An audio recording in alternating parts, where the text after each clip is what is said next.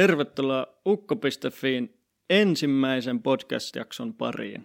Itse oikeutetusti meillä on tänään vieraana ukko.fi-palvelun yksi perustajista, toimitusjohtaja Ukko Kumpulainen. Oikein hyvää päivää. Mukavaa, kun olet saapunut tänne meidän vieraaksemme tuosta toimiston puolelta. Kiitos, kiitos. Oikein mukava päästä tässä jutustelemaan kanssasi, Olli. Tosiaan, minun nimeni on Olli Kopakkala ja olen myös yksi ukko.fin perustajista ja vastaan meillä markkinoinnista ja muun muassa tämän podcastin juontamisesta. Aloitetaanpa Ukko sinusta. Meillä on tullut paljon kysymyksiä kuuntelijoiltamme siitä, oletko sinä Ukko narsisti? Minäkö? Pois se minusta ja ukko.fi yrityksen nimestä.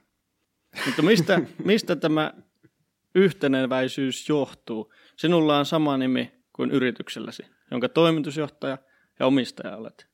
Niin, aina kun pääsee puhumaan jonnekin julkisesti ja kertomaan tästä yrityksestä, niin, niin ensimmäiset vartti menee siihen, että pitää poistaa se narsistin leima otsasta.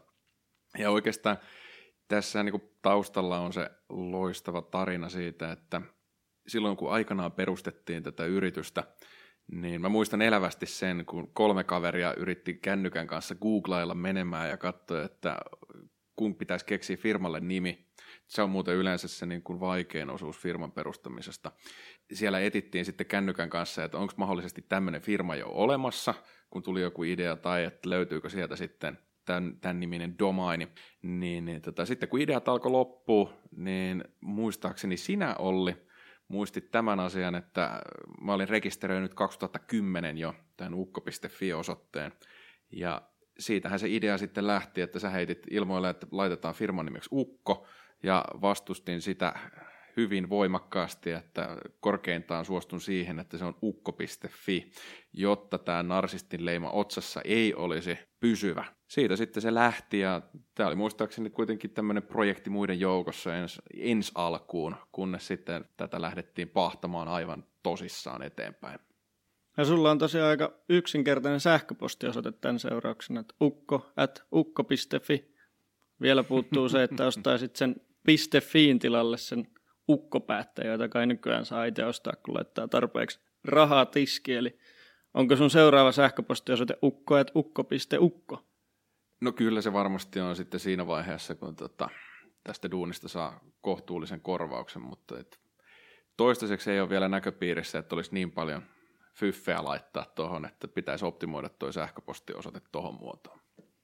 Ja puhuit, että yrityksen nimen perustaminen on ehkä haasteellisin tehtävä yritystä perustaessa, niin onko tämä just syy, minkä takia kevytyrittäjyys on lähtenyt nousuun, koska kevytyrittäjänähän voi tehdä töitä omalla nimellä, ei tarvitse miettiä yritykselle nimeä. Mutta Kyllä se aloittamisen, aloittamisen helppous ehdottomasti on, on yksi niistä kulmakivistä, että mihin tämä palvelun käyttö perustuu. Pääset heti tekemään sitä, mitä, missä olet hyvä, ja jätät sitten sen paperityö, papereiden pyörittämisen meille.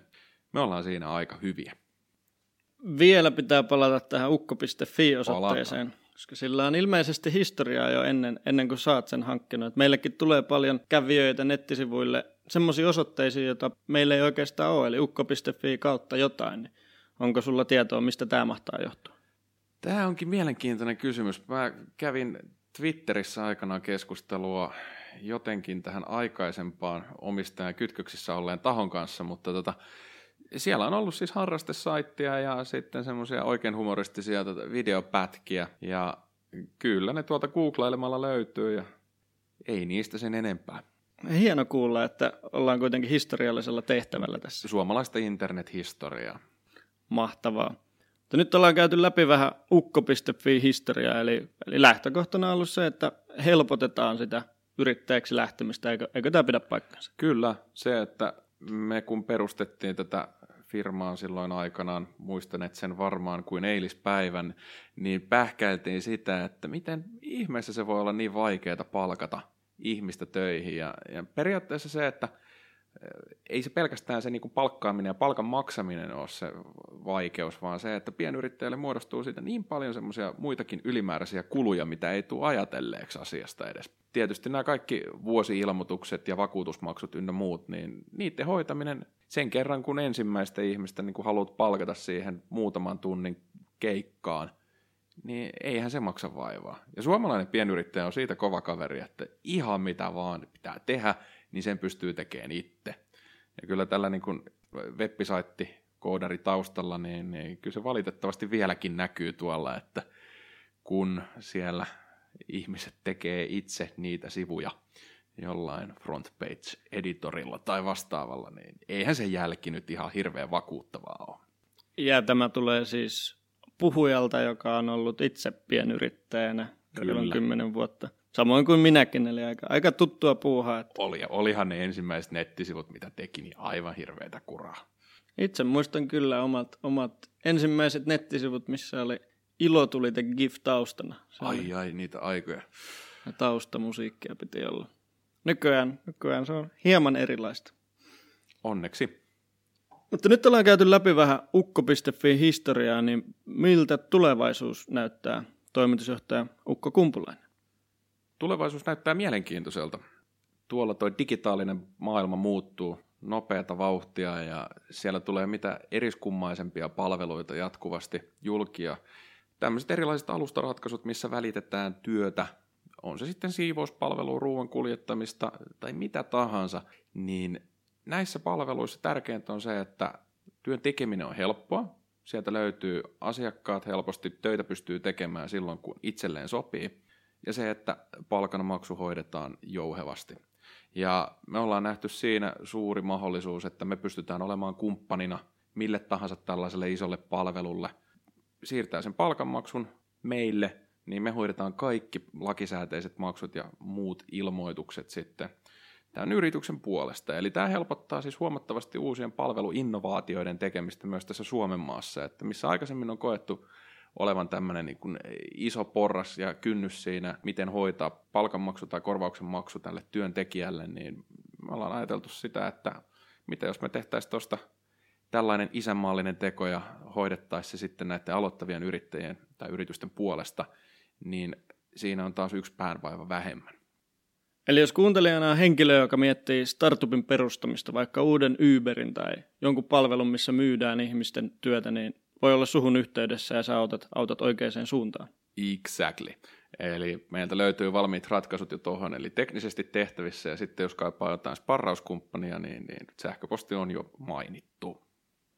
Eli ukko at ukko.fi. Kyllä. Alexander Stubilla on aina kolme pointtia, joita hän painottaa. Ukko Kumpulainen, mitkä olisi sun kolme pointtia, jotka haluat nostaa vaikka tälle samaiselle startup-yrittäjälle tai kevytyrittäjyydestä haavelevalle ihmiselle? Kolme kirkasta asiaa. Ykkönen on aivan, aivan selkeä, eli lähde jo tekemään. Älä jää jahkailemaan, vaan lähde toteuttamaan. Voi pojat sitä muistelee itsekin, minkälaisella hyvin yksinkertaisella ja jopa osittain naivilla ratkaisulla lähettiin silloin neljä vuotta sitten tekemään tätä meidän, meidän palvelua. Mutta kysymys oli siitä, että laitettiin homma aluille ja lähdettiin tekemään ja saatiin niitä asiakkaita sisään, jolta saatiin sitten palautetta. Ja kakkoskohta on se, että opis siitä palautteesta. Me tehdään yhä tällaisia testejä, missä altistetaan uudet ominaisuudet mahdollisimman nopeasti tuonne käyttäjien testattavaksi. Ja sitten me saadaan sieltä joskus hyvää palautetta, joskus aivan kauheata palautetta, koska se ei vaan ole toimiva toteutus, mitä me kuviteltiin, että mikä toimii. Eli tee ja ota ne opit sitten käytäntöön. Ja kolmas kohta on mun mielestä sitten taas, että tässä kun ollaan tänne Marian sairaalallekin muutettu ja täällä on tätä pöhinää ja muuta, on se, että jos olet yksin yri, niin kun työskentelevä henkilö, niin, niin muista ne verkostot.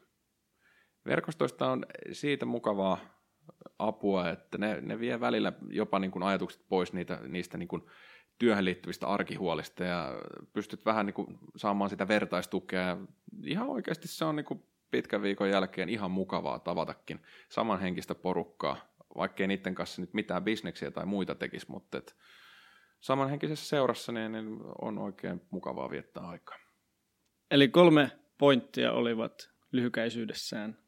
Aloita jo, opi ja verkostoidu. Hyviä pointteja itse allekirjoitan myös nämä kaikkea. Varsinkin verkostoituminen tuntuu sanana aika ylihypetetyltä ja vähän sellaiselta. Se on kauhea sana.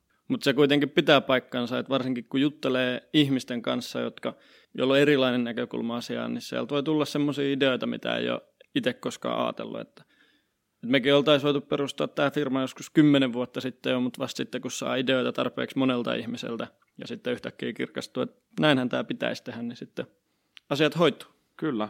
Ja se on jännittävää huomata, että kuinka paljon loppujen lopuksi ihmisiä tuntee, vaikka ei pidä itseään mitenkään verkostoituja tyyppinä. Että se tulee siellä vahingossa. Se on, se on mukavaa huomata. Tässä oli oikeastaan kaikki, mitä mulla oli sinulle, toimitusjohtaja Ukko Kumpulainen, kysyttävänä tältä erää.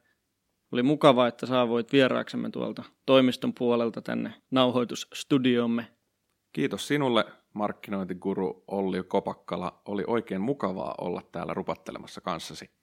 Ja ensi kerralla podcastissamme on vieraana yrityksemme ulkopuolinen henkilö. Kannattaa siis kuunnella myös silloin.